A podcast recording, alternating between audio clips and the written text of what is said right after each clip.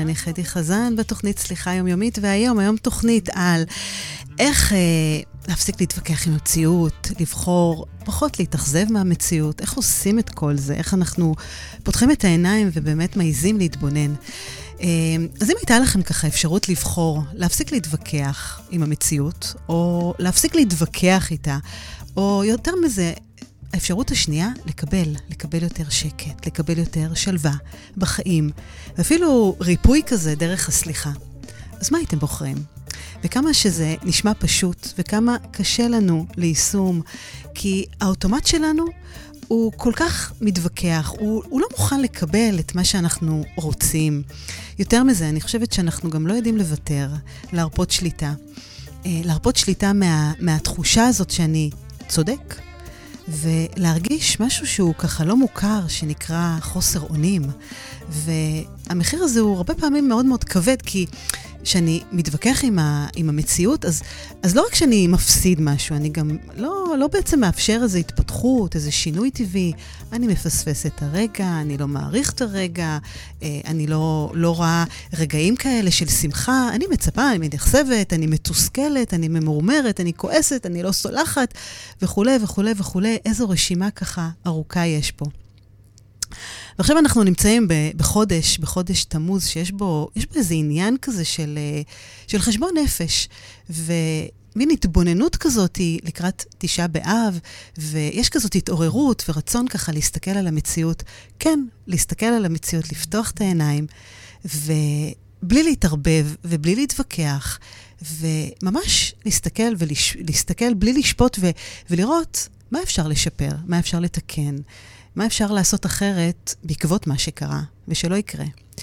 ויש תרופה לכל זה, מעבר לכל התובנות ולדרך חיים. יש פה ריפוי של חשבון נפש יומיומי, סליחה יומיומית, עם הרבה סליחה וחמלה, איך אנחנו מפחיתים ופחות מתאכזבים מהמציאות.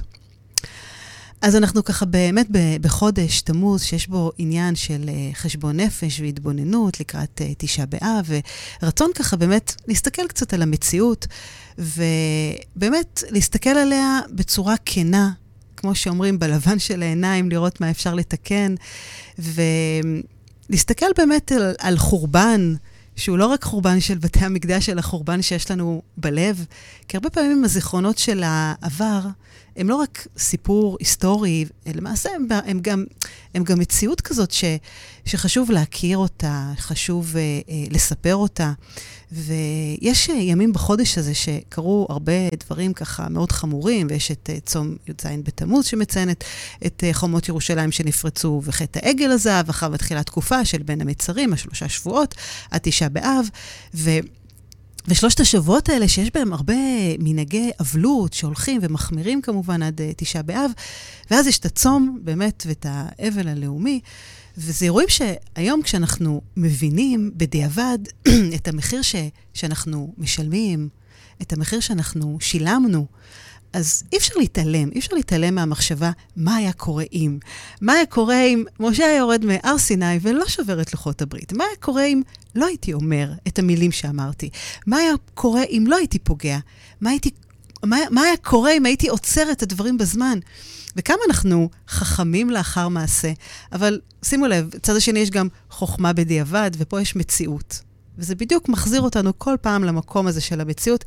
איך אנחנו יכולים לקבל את המציאות, לראות אותה, לזכור אותה, להתאבל עליה, לנסות לתקן, לשפר, לא לתת אה, לערך העצמי שלנו אה, להשתנות, בטח שלא מהצלחה ובטח שלא מכישלון, אלא להבין באמת מה קרה כדי שבפעם הבאה שאנחנו נדע איך להתנהל אחרת, אנחנו נתנהל אחרת. ושימו לב, הנושא הזה של uh, הערכה עצמית הוא כל כך, כל כך משמעותי, כי ברגע שאנחנו מבינים מה האמת שלנו, מה אנחנו רוצים להגיד, אנחנו שלמים עם זה, אנחנו נאמנים לעצמנו, אז גם אם אנחנו בהצלחה מסחררת וגם אם אנחנו בכישלון, עדיין הערכה נשארת קבועה. והערכה נשארת יציבה, הערכה עצמית שלנו. ופה גם נכנס הנושא של הסליחה העצמית והחמלה העצמית, ואם אנחנו רואים שיש דברים שמפריעים לנו בדרך, כל עוד אנחנו נאמנים לעצמנו, אז אנחנו ממשיכים בדרך הישר ואנחנו נשארים שם במקום המדויק לנו. בספר קהלת נאמר שחכם עיניו בראשו.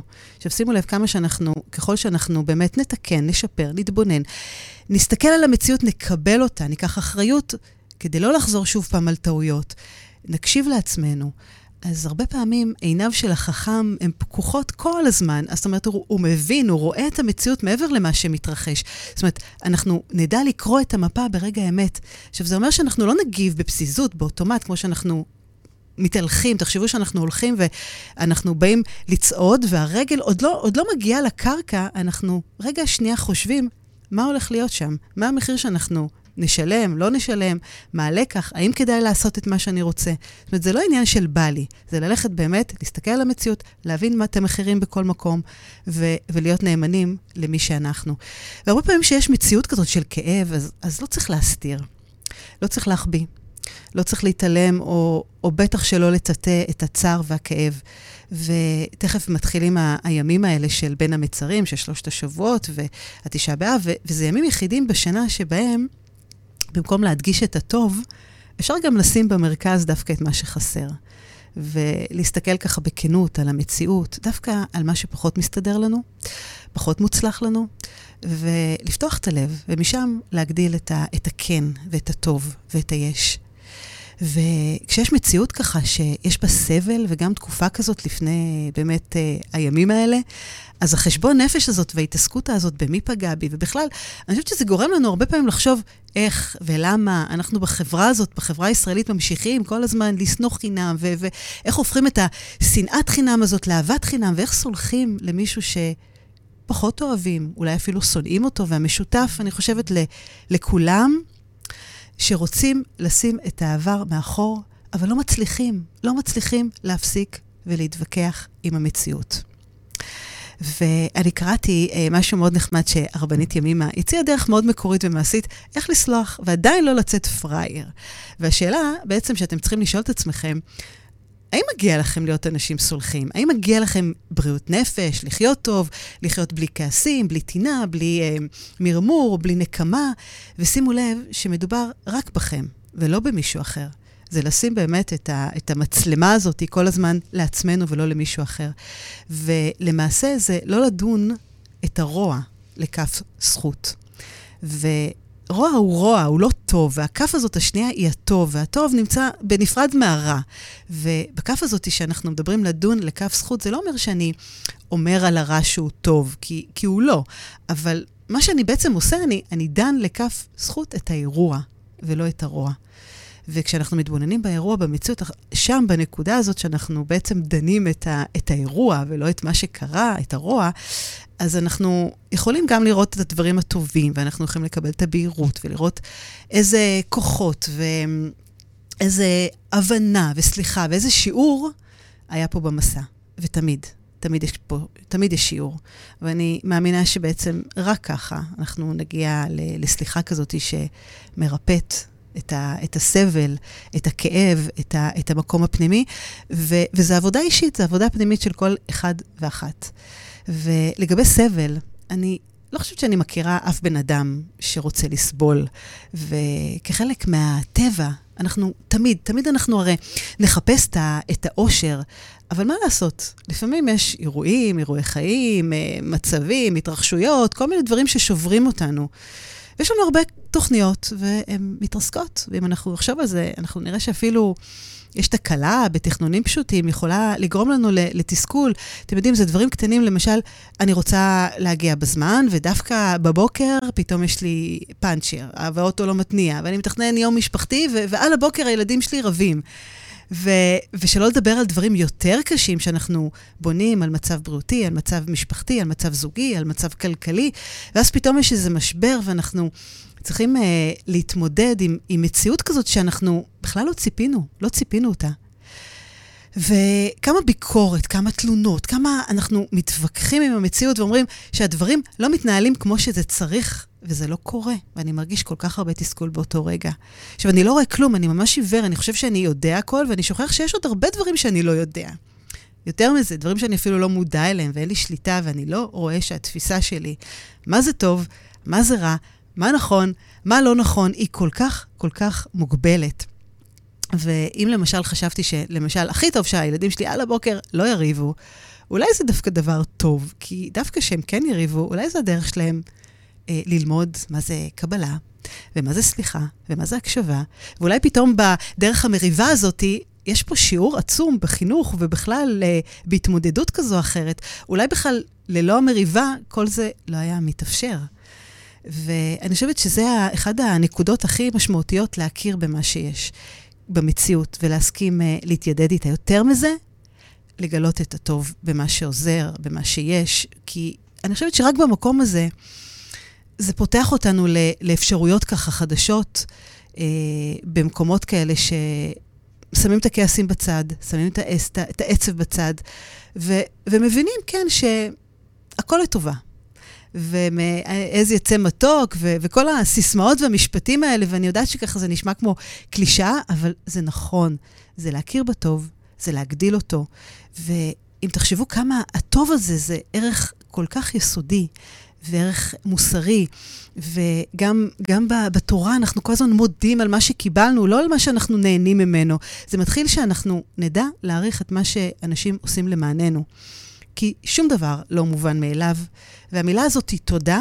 כמה צריך לה, להגיד אותה בקול רם, כמה צריך לצעוק אותה, כי לא משנה אם ברגע זה המציאות נראית מלאה בסבל, זו המציאות, וברגע שאנחנו נגיד את התודה הזאת, אנחנו בעצם מקבלים אותה. בעצם יש פה איזו אמונה כזאת ש... זה מה שצריך לקרות. ויש חוקיות ויש היגיון בכל מה שהדברים קורים. ועם כל זה, אנחנו בסוף ננצח, כי, כי יש פה שיעור עצום, רק צריך לפקוח את העיניים, את העיניים, ולשים לב שהם, שהדברים האלה בסוף מסתדרים. ואני חושבת שאם אנחנו נתחיל בדברים הקטנים, ביום-יום, לראות אותם, להעריך אותם, לקבל אותם, להכיר תודה עליהם, אנחנו נצליח לתרגל ברגע האמת את, ה, את הדברים הגדולים. ואז נשים לב באמת לכל הדברים הקטנים מסביב, ולא נקבל אותם אה, כמובן מאליו. וכל פעם אנחנו נתפעל. מהדברים האלה, איך זה יכול להיות, איך זה הגיע לי, מכל המעשים הקטנים והגדולים האלה שעושים למעננו, כל חיוך קטן, כל מילה טובה, אה, אה, כל, כל דבר שפתאום מאיר באלף אותנו, זה פשוט יהיה וואו. אה, כי זה לא מגיע לנו. וזה בדיוק ההפך מה, מהגישה הזאת שאני עשיתי למען אחרים והם לא החזירו לי, ולמה הם לא אומרים, ההתחשבנות הזאת, תשימו לב שהיא הרבה פעמים גורמת גם לאנשים טובים אחרים להרגיש רע, ובעצם להתייאש ולעשות חסד איתנו ועם אנשים אחרים. וזו המשמעות הזאת, לחיות ולהראות את המציאות, להבין אותה, לקבל אותה, להכיר את הטוב. זה, יש, יש, משפט, יש משפט מאוד יפה ש, שאומר, הודו לאדוני כי טוב, כי לעולם חסדו, וגם בסוף, תשימו לב שבסופו של דבר, אפילו בבריאת העולם, אה, אה, נאמר ש, שוירא אלוהים את כל אשר עשה, והנה טוב מאוד, זאת אומרת, הכל, לא משנה מה קורה במציאות, רק בסופו של דבר, אם אנחנו נקבל אותו ונקבל את המציאות הזאת, רק משם אנחנו נתרומם. ואיך אומרים, אחרי כל עלייה יש ירידה. אז כמה אנחנו מסתובבים בעולם עם, אה, עם שק כזה גדול של כל מיני מחשבות על, ה, על הגב שלנו, מחשבות על אנשים אחרים, כמו הוא לא אוהב אותי, הוא פגע בי, אה, הוא עשה לי דווקא וכולי, ו, ו, וזה לא מגיע לי, וכמה אני עושה למענו, וכמה התחשבנויות, וכל מיני מחשבות כאלה של אה, שיפוטים עצמיים, או על עצמנו, כמה אני לא מספיק טוב, אני לא שווה. וכמה אנחנו מסתובבים עם השק הזה שהוא כל כך כבד, ולא משנה לאן אנחנו הולכים, השק הזה הולך איתנו, וגרוע מכך הוא רק גדל וגדל וגדל ככה מיום ליום. ומה עושים? מה עושים שאנחנו, פתאום השק הזה מגיע והוא כבד והוא עוצר אותנו, ו, וזו המציאות. אז עוצרים. אז מעזים לפתוח את השק הזה ו, ולהתבונן מה יש בו. כדי שנוכל לשחרר לחופשי כמה, כמה אבנים מתוכו. אמ, וכמה חשוב ככה לעצור ולהתבונן, ולראות את, ה, את המציאות ככה בצורה כנה, אמיתית, ישרה, בלי לפחד. ו... יש לנו כל פעם, הרבה פעמים ככה, מצבים כאלה שאנחנו מקבלים איזה סטירות לחי ככה בחיים ואנחנו עוצרים, ואני יכולה לספר לכם שאני עצרתי בתקופה האחרונה, וזה מדהים כי, כי בשנה האחרונה כולנו עצרנו. זה בעצם, אה, אני חושבת שאפילו דיברתי על זה באחת התוכניות האחרונות עם אה, מני שמריהו, שדיברנו איך ממשיכים מחדש. דווקא עכשיו, ודווקא עכשיו שבעצם אמורים להמשיך מחדש, אחרי שנה ככה ש... מאוד עצרנו, דווקא עכשיו זה חשוב לעצור. צריך להתבונן, צריך לעשות את החשבון נפש, צריך לראות פנינו לאן, צריך לראות איפה השתננו, איפה התחזקנו, איפה נחלשנו, מה אנחנו באמת באמת רוצים. ואני אומרת, זו הזדמנות ככה עכשיו באמת לפני תשעה באב, ושלושת השבועות, והחגים, ויום כיפור, וראש השנה, והתחלה חדשה, ושנה חדשה, ובכלל החשבון נפש הזה, מעבר לזה שאני יכולה למצוא כל יום סיבה, סיבה מאוד הגיונית ורציונלית אה, לעשות אותו. אה, ולהתבונן בו. והוא יכול, להגיד, והוא יכול להגיע באמת במקום כזה, רק אם אנחנו נתרגל אותו כל יום, ונקבל את המציאות ונכיר אותה. ולא, לאו דווקא שנקבל איזו סטירת לחי כזאת אה, מהמציאות, מהחיים, ואז אנחנו נתעורר ונגיד, רגע, מה קורה פה? אה, וכבר אי אפשר לשנות את מה שהיה, צריך פשוט לקבל. וצריך לשאול את עצמנו, מה, מה אנחנו רוצים לעשות עם המציאות? איך אנחנו בוחרים להגיב, או יותר מזה, איך אני לא בוחר להגיב? איך אני בוחר בעצם אה, להיות פה, לשהות בה, ולחשוב, מה, מה אני רוצה לעשות פה בעולם הזה? מה, מה השליחות שלנו? מה החיבור שלנו לכל ה, ה, ה, הדורות הקדומים, המסורת, השורשים שלנו? אה, אה, איזה תורה אני צריך להעביר הלאה? כמו ש, שמלך מעביר את, ה, את שרביט המלוכה לנסיך שלו, מה אנחנו צריכים להעביר פה הלאה בעולם הזה? ולבדוק אם יש משהו, יש מישהו שמפריעים לנו, איך זה מפריע? האם אני יכולה לנתב את זה ו- ולהפוך אותו ביחד איתי לשליח שלי?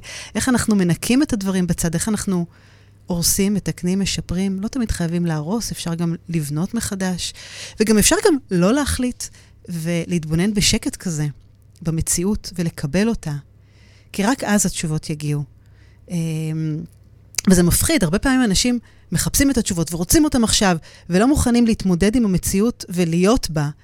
אמ, כי יש בה פחד, כן? זה, זה לבוא ולהתמודד עם פחד, עם כאב, אבל אני באופן אישי לא מכירה דרך אחרת שאנחנו יכולים להתמודד עם כאב, רק לעבור דרכו. כי אז, אחרי שאנחנו באמת נמצאים בו, אז בעצם מגיעים אלינו כל התשובות. אם זה דרך שליחים, אם זה דרך חפצים, אם זה דרך אנשים, אם זה דרך ספרים, אם זה דרך אה, שירים, ובכלל כל מיני סיטואציות שאין מצב שהן מקריות. כאילו, לא יכול להיות שבאמת דווקא עכשיו זה קרה. אז תקבלו את המציאות, תנו לה להיות שם. גם אם היא לא משהו, אבל יש בה שיעור ש... אם אנחנו נלמד משם, הוא רק יכול לעשות לעולם הרבה הרבה הרבה יותר טוב, בטח שגם לעצמנו. להיות הרבה יותר מאושרים, הרבה יותר שלווים, הרבה יותר מדויקים. אה, כן, לעשות טוב. וכשאנחנו נקבל את המציאות הזאת, אנחנו נקבל את עצמנו, ואחרים ידבקו, אנשים ילכו בדרכנו, או שלא, וגם זה טוב. אז בהזדמנות הזאת, אני, אני, אני רוצה גם להגיד את הסליחה שלי, אם אני פגעתי, אם אני עשיתי משהו שלא קשורה.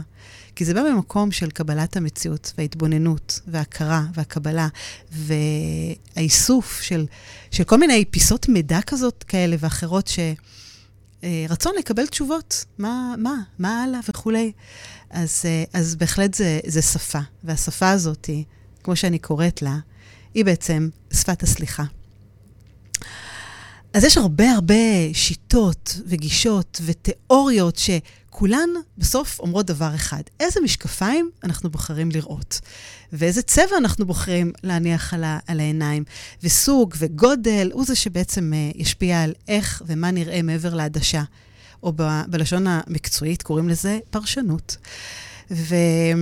תראו, רואים את זה אפילו בחטא המרגלים, שהתחיל לפני חורבן בית המקדש, מרג... ו-12 מרגלים הלכו לתור את הארץ, ועשרה הוציאו את דיבת הארץ ואמרו שארץ ישראל לא כדאי להיכנס, ושניים אמרו שהארץ מקסימה ואין בעיה להיכנס. וכמה פרשנות, כמה פרשנות שהיוותה את המציאות, והם בכלל לא, לא התבקשו לתת פרשנות, אלא רק להביא עובדות ואינפורמציה. וזו הפרשנות, והיא גורמת לנו סבל. תשימו לב, היא גם יכולה לגרום לאחרים את הסבל. וכן, אנחנו יכולים לשנות את הפרשנות ללא קשר למציאות. אם אני לא יכולה לשנות לשנות את המציאות, אז בואו נשנה את עצמנו. ולפעמים אנחנו גם בוחרים לא לראות, ולעצום עיניים, ולא לחבוש משקפיים. ואז אנחנו רואים ככה מטושטש, זה, זה כמו חלון כזה לא נקי, שלא רואים בו הכל. פעם היה זוג ש, שהתחתן, והוא עבר לבית חדש, וכבר ב, ביום הראשון האישה ראתה ככה את, ה, את השכנה עושה ככה משהו מוזר, תולה כביסה מלוכלכת לייבוש. ואז היא כזה מסתכלת, אומרת, מה, מה, מה איתו לכביסה מלוכלכת? והיא התפעלה ו... ואמרה לבעלה, אה, אולי, אולי צריכה אבקת כביסה חדשה, אולי אני אלך לעזור לה, אולי אני אלך ללמד אותה איך לכבס טוב יותר. וכך יום אחרי יום האישה תולה, ובאמת היא מסתכלת ואומרת, וואו, זה, זה ממש כביסה מלוכלכת, והיא מספרת לבעלה. ואחרי חודש בערך האישה פתאום ככה קמה, והיא פשוט מופתעת שהשכנה סוף סוף תלתה כביסה נקייה. והיא באה לבעלה ככה בהתרגשות, והיא מספרת לו, תקשיב, מישהו כנראה לימד אותה. ואז הוא ככה מתבונן בה ואומר לה, לא, לא יקירתי, אה, הבוקר אני קמתי פשוט מוקדם וניקיתי את החלונות שלנו. עכשיו, תשימו לב כמה המציאות היא אותה מציאות. כל אחד בוחר להתבונן בה אחרת, לתת פרשנות, להתווכח איתה, ואם רק רק יהיה לנו את האומץ להחליף מדי פעם משקפיים, לאפשר לעצמנו באמת להסכים, לראות אחרת, לא להגיב בפזיזות ולא לשפוט. ואני חושבת שזה באמת אחד המתכונים הראשונים בהרכב במתכון לחיים רגועים יותר. ו... למקום שבאמת אנחנו יכולים להתקדם לעבר הסליחה. כי כמה אנחנו עונים באוטומט, כמה אנחנו נותנים ל, לרגש לנהל אותנו, אם זה קנאה, אם זה אשמה, אם זה כעס, אם זה אכזבה. כמה זה משתלט על הרציונל, על, ה, על המוח שלנו, על, ה, על השכל שלנו, והרבה פעמים אנחנו מבינים שזה לא משרת אותנו, זה גורם לנו להגיב מעמדת הצודק, ופשוט לסגור את העיניים, לאטום את האוזניים, ו, ולא להקשיב, וזה תוקע. וזה מאבק, ובמאבק כולם מפסידים. אין מנצח. זה ממש מלחמה שיוצרת חוסר שקט. אז יש עליות, יש ירידות, אבל סך הכל אנחנו לא באמת חיים.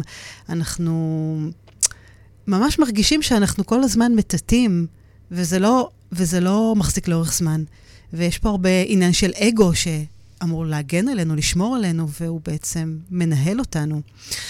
אז באמת שימו לב כמה אנחנו פוגעים בעצמנו, כמה אנחנו פוגעים באחרים, כמה אנחנו אה, מונעים מלקבל אהבה, מחמלה וסליחה, ואנחנו עושים לפעמים דברים שהם הם לא, הם לא בכלל קשורים למציאות שלנו. אז לא משנה כמה אנחנו נסתיר את הכאב, את הפצעים, את השריטות, אי אפשר באמת באמת לטאטא מתחת לשטיח. וגם אם זה נראה שזה נשכח, פתאום זה יכול להתפוצץ כמו הר געש ולהתפרץ, ולפגוע חזק, גם בנו, בעצמנו, באחרים. ושימו לב, כולם בסוף מפסידים מהמקום הזה. במקום שיש אשמה, נגמר השפע. יש חסימה, יש עצירה, יש uh, תקיעות, והחסימה הזאת יוצרת המון המון המון מרמור. והרבה מאוד כעסים.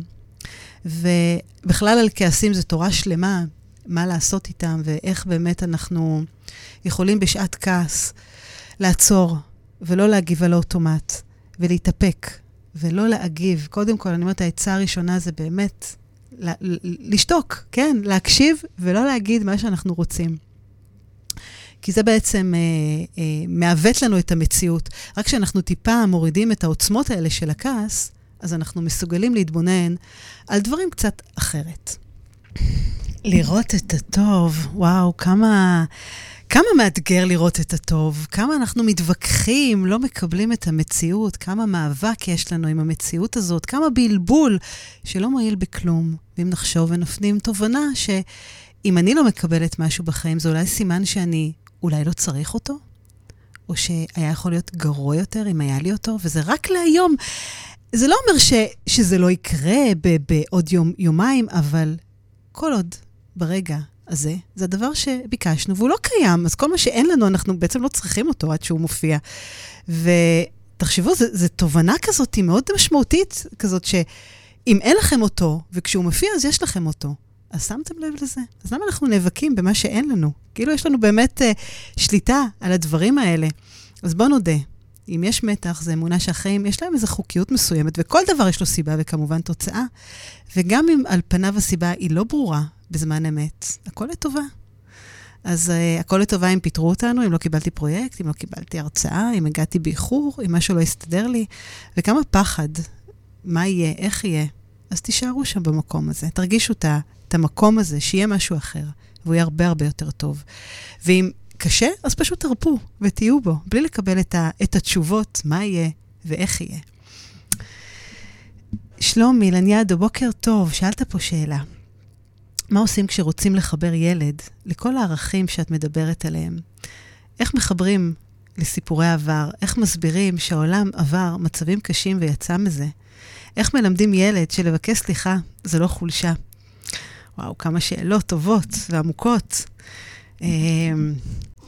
זה, זה בטח לא, אני אומרת, זה, קודם כל, אני חושבת שזה דרך חיים. זה דרך חיים שמתחילה מהרגע שהילדים נולדים ומרגע שאנחנו מתנהלים מולם, בכל, בכל דבר בחיים. אני חושבת שאחד הדברים זה, בוא, בוא נגדיר לעצמנו מה הערכים שאנחנו רוצים שיה, שיהיו במשפחה, ו, ואיתם אנחנו נתמודד עם הילדים, עם הזוגיות, עם המסביב שלנו. בואו נראה מה האמת שלנו, מה האמת שלנו, מה, לאן אנחנו רוצים לכוון אותם. ואני חושבת שברגע שאנחנו נהיה אמיתים עם עצמנו, ואנחנו נהיה בערכים הנכונים, אם זה בערכים של הקשבה ונתינה וטוב וסליחה וחמלה, הילדים נדבקים. הילדים רואים אותנו, אנחנו המראה שלהם. אנחנו ההורים, ובכלל, אני אומרת, לא רק ההורים, מסגרות חינוכיות, זה גם, אני חושבת שגם זה לאיזה תכנים אנחנו חושפים אותם, איזה סיפורים אנחנו מספרים להם. אה, ואני חושבת שאחד הדברים שמאוד חשוב לחבר לסיפורי העבר, זה פשוט לדבר על סיפורי העבר. ו, וזה לא רק uh, על סבא וסבתא, זה ללכת דורות קדומים אח, uh, אחורה. Uh, אני יכולה לספר שהבן הצעיר שלי, שובל, uh, שהוא בן 13, וגם עכשיו היה לו בר מצווה וגם uh, עבודת שורשים, וגם ובמסגרת עבודת השורשים יש באמת חקירה של המסורת, של הדורות הקדומים, וכשחוקרים, מגלים דברים מאוד מאוד מעניינים. ואני אומרת, באמת אה, הייתה פה סיבה לחקור, ואחר כך באמת אה, הייתה עוד סיבה לחקור שוב ושוב ולהתעמק בדברים כדי לקבל כל מיני ככה אה, תובנות וחיבורים ותשובות. ופתאום אני גיליתי שהמשפחה שמצד אימא שלי הייתה משפחה אה, מבגדד, מאוד אה, אה, צדיקה ומלאת אה, מעשי חסד, ועשתה המון המון דברים ככה מעניינים, ויש ספר שלם ותורה שלמה ככה על, על אותה משפחה. ו... אני זוכרת שגם ישבתי עם, עם הבן שלי ו- וסיפרתי לו, וגם אחר כך אה, הוספנו את זה ב- בעבודה עצמה, ופתאום אתם רואים את הסיפור של כל המורשת, ואת כל השושלת, ואת כל מה שקורה לנו ב- במשפחה, ואתם מבינים שיש פה משהו, אנחנו לא יכולים להשאיר את זה מאחור ו- ולא לקחת את זה קדימה. אנחנו רוצים להנציח את זה. יש פה המון מה ללמוד, זה הרי בעצם העבר, הוא מתחבר לנו עם ההווה והעתיד, ו... אני חושבת שזה לדבר, וזה לספר, ו... וזה לשתף, וזה לחיות את האמת שלכם, וככה זה עובר הכי טוב לילדים. ואיך מלמדים ילד שלבקש סליחה זה לא חולשה? קודם כל, לבקש בעצמנו סליחה, ולהראות להם מה זה המילה הזאת, איך אומרים אותה, איך מציפים אותה, איך אומרים ומרגישים הרבה יותר טוב, או בכלל להסביר להם מה זה סליחה, ולעודד אותם לא רק להגיד אותה כמילת נימוס, סליחה מה השעה, סליחה אמא, מה יש לאכול היום, אלא באמת לקחת אותה למקום שזה ריפוי. ואני אפילו הייתי עושה יותר מזה. מה זה הסליחה לעצמנו?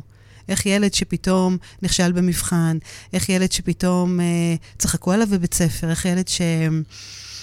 לא הצליח, אה, אה, ש, שהפסידו במשחק כדורגל אה, בגללו, איך ילד שלא מצליח ללמוד מה שהוא צריך ללמוד והוא מאוד מאוד בלחץ והוא מתנהל בצורה כזו או אחרת. בטח שלא לשפוט, אלא להקשיב, להבין, לה, להסביר לו את הדרך הזאת של, ה, של הסליחה לעצמנו. אז, אז בהחלט אני חושבת שזה הכל מתחיל בנו. אבל קודם כל בואו בוא נקבל את המציאות שלנו ונתבונן בה ונדייק אותה ונראה את הטוב שיש בה ובטח שלא נילחם בה, אלא ניתן לה להיות שם. כי סך הכל העולם הוא מקום מאוד ידידותי, ואני באמת באמת מאמינה שהכל קורה עבורנו, לא, לא, לא לנו. באנו, באנו הרי תכלס לעשות פה איזה סיבוב אחד כאן, ובואו ננצל אותו כמו שצריך, אבל בואו נדייק אותו. ואם אנחנו מרגישים שמשהו לא עובד נכון, לא לברוח, לא לטאטא, לעצור, להסתכל, להבין, לשהות, ולקבל עם הזמן, בקצב הנכון, את התשובות. וזה להתרכז בעצמנו, לרוב אנחנו לוקחים אחריות על מישהו אחר, ואנחנו חושבים שאנחנו נוכל לתקן אותו או את העולם, ואז יוצ... נוצר הרבה פעמים סבל במציאות ומתח ותקיעות, ו... ובאותו רגע החשיבה שלכם נמצאת בעצם בחשיבה של מישהו אחר. אז uh, זה לא. זה צריך לעזוב את האחר, להתרכז בעצמנו, להקשיב ו- ולהבין שבמקום שאנחנו בעצם מנסים לתקן את האחר ולחיות את המציאות של האחר, הרבה פעמים הלב מתרחק מהאמת, מהמקום הנכון. וזה יכול להיות, דרך אגב, מסיבות הכי הגיוניות שיש, מדאגה, מאכפתיות, מרחמים, בחמלה, אבל תשימו לב איפה הגבול. ואני חושבת שזה נראה הרבה פעמים מאוד בבירור, כשאנחנו חיים את החיים של הילדים שלנו, ואנחנו ממש מרגישים את הכאב שלהם. זאת אומרת, כשהם מאושרים, אנחנו מאושרים, כשהם עצובים, אנחנו עצובים. ההזדהות הזאת היא, היא באמת מקום שצריך להפסיק, לשנות אותו, לעצור אותו.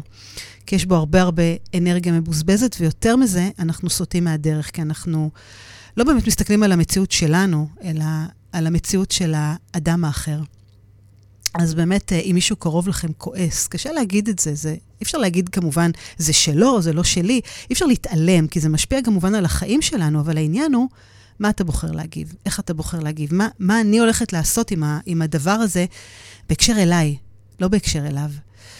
ועוד נקודה ככה נוספת של למה לא כדאי להתווכח עם המציאות ואיך אנחנו מבינים מה המחיר שאנחנו משלמים, זה ההבנה הזאת שאנחנו מתווכחים עם המציאות, אנחנו בעצם מפסידים.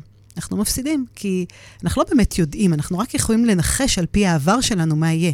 אז בואו תקבלו, קבלו את מה שיש. בכל הבלבול הזה יש משהו טוב, יש פה שיעור, ו... אל תשנו את המציאות, אל תתווכחו איתה, אל תנסו בכוח. זה כמו, זה כמו שעכשיו אני אנסה אה, אה, להגיד לחתול שהוא צריך לנבוח. כמה אנרגיה, כמה מאמץ בלשנות את המציאות כדי שהחתול הזה ינבח. זה לא עובד ככה, זה ממש ראש בקיר. אה, אז אני מפסיד, אני לא מאפשר גם התפתחות, אני שם מחסום, אני השינוי הטבעי לא יגיע, ויותר מזה, כמה מפספסים את הרגע, כמה אנחנו לא חיים את הרגע, כמה אנחנו מרצים, כמה תסכול, כמה התנגדות כזאת לשינוי, היא זאת שבעצם יוצרת את, ה, את הסבל הזה. והתרופה זה הסליחה. זה הסליחה הזאת שהיא מפנה, מפנה מקום כל כך הרבה לבהירות. היא מתחילה בבחירה שלנו בין טוב, רע, בין תסכול, מרמור, כעס, התקרבנות, או, או מקום של חמלה. וחז"ל אמרו, שבדרך שאדם רוצה ללך, רוצה ללך, מוליכין אותו. ולפעמים הבחירות של, אה, של האדם הן מנוגדות למה שצריך לקרות, לרצון של אלוהים וכולי, ו, ובכל זאת, הוא לא בעצם ימנע מהאדם להמשיך בדרך שלו. כל אחד יכול לבחור לפי הרצון שלו. לבחור בטוב, לבחור בפחות טוב, ואם אנחנו נחשוב פחות טוב, אנחנו עלולים לעשות פחות טוב, ואם נחשוב טוב, נעשה טוב. ותחשבו כמה זה מדבק, כי כשנגדיל את הטוב, הטוב יגדל. ולנו יש את הזכות הזאת לבחור איפה להיות, ולאו דווקא לחכות לאיזה סטירת לחי כזאת שתאיר אותנו ותחייב אותנו לצאת למסע. אה, אז יש לסליחה הזאת כוח כל כך מרפא בקבלה של המציאות, וגם אם עשינו טעות, עצרו, תודו, קחו אחריות, תתעוררו, תתמודדו עם המציאות, תיפגשו עם מה שמפריע, עם הפחד, עם הכאב, תשאלו את השאלות. תהיו בחוסר אונים, תרפו, תרפו שליטה, תפקחו את העיניים, התשובות יגיעו כשאתם תאמינו. תאמינו בעצמכם שיש סיבה שאתם פה. וכמו שאמרתי, זה מגיע כל הזמן דרך שליחים ודרך אה, אה, חלומות ושירים ו- ו- ומכתבים ו- ו- כל מיני דברים שהם פשוט מדהימים כמה שהם מדויקים. ובמצבים האלה, ההצעה זה לסנן, לסנן הרבה רעשי רקע ולהתרכז. כי קורה משהו שמישהו פוגע בי בעבר, זה, זה לא קל לשחרר. כי אנחנו ישר אומרים, מה, איך זה יכול להיות? איך הוא עשה לי דבר כזה? למה זה מגיע לי? למה המדינה יש סדר עדיפות כזה או אחר? כמה שזה פוגע בשכבות החלשות, איך הם לא רואים את זה? למה התקציבים הולכים לפה ולא לפה? אבל זו המציאות. אם אתם יכולים לשנות ולתקן משהו, תקנו. אם לא, תפסיקו להתווכח. תראו מה אתם כן יכולים לעשות, איך אתם בוחרים להגיב. אז זו באמת נקודה שמאוד מאוד חשוב להבין בנושא של הסליחה, כי ברגע שאנחנו מבינים שכמה חשוב לסלוח לאנשים שפגעו בנו, כי כי בעצם, אם אנחנו נסלח, זה לא אומר שאנחנו מקבלים, מצדיקים, ובטח שלא שוכחים, אבל אנחנו מבינים שאנחנו סולחים למישהו אחר, זה משחרר אותנו, וזה ימנע מהתנהגויות שלו להרוס לנו את החיים וגם את הלב, ולהמשיך הלאה ולהתקדם, כי באמת החיים קצרים, ותזכרו, בואו נדון לכף זכות את האירוע, ולא את הרוע. וכשאנחנו מתבוננים באירוע, במציאות, תמיד אנחנו יכולים לקבל גם בהירות ולראות איזה כוחות, איזה דברים, הוא הביא לנו איזה שיעורים, וההבנה הזאת והסליחה, זה בעצם השיעור הגדול פה, ותמיד, תמיד, תמיד יש שיעור. ואני מאמינה שרק ככה נגיע לסליחה, לסליחה נכונה, שבעצם מרפאת כמעט את הכל.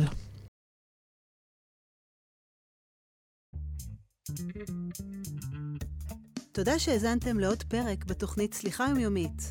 אהבתם? דרגו אותי ב iTunes, תירשמו לפודקאסט, תשתפו עם חברים, והעיקר, אל תשכחו לבקר באתר שלי www.חדי.סליחה.co.il. תקראו על הסדנאות שלי, תזמינו הרצאות ועל עוד דרכים שאני יכולה לעזור לכם לשחרר את העבר, לשחרר כעסים ולסלוח לעצמנו. אז נתראה בפרק הבא.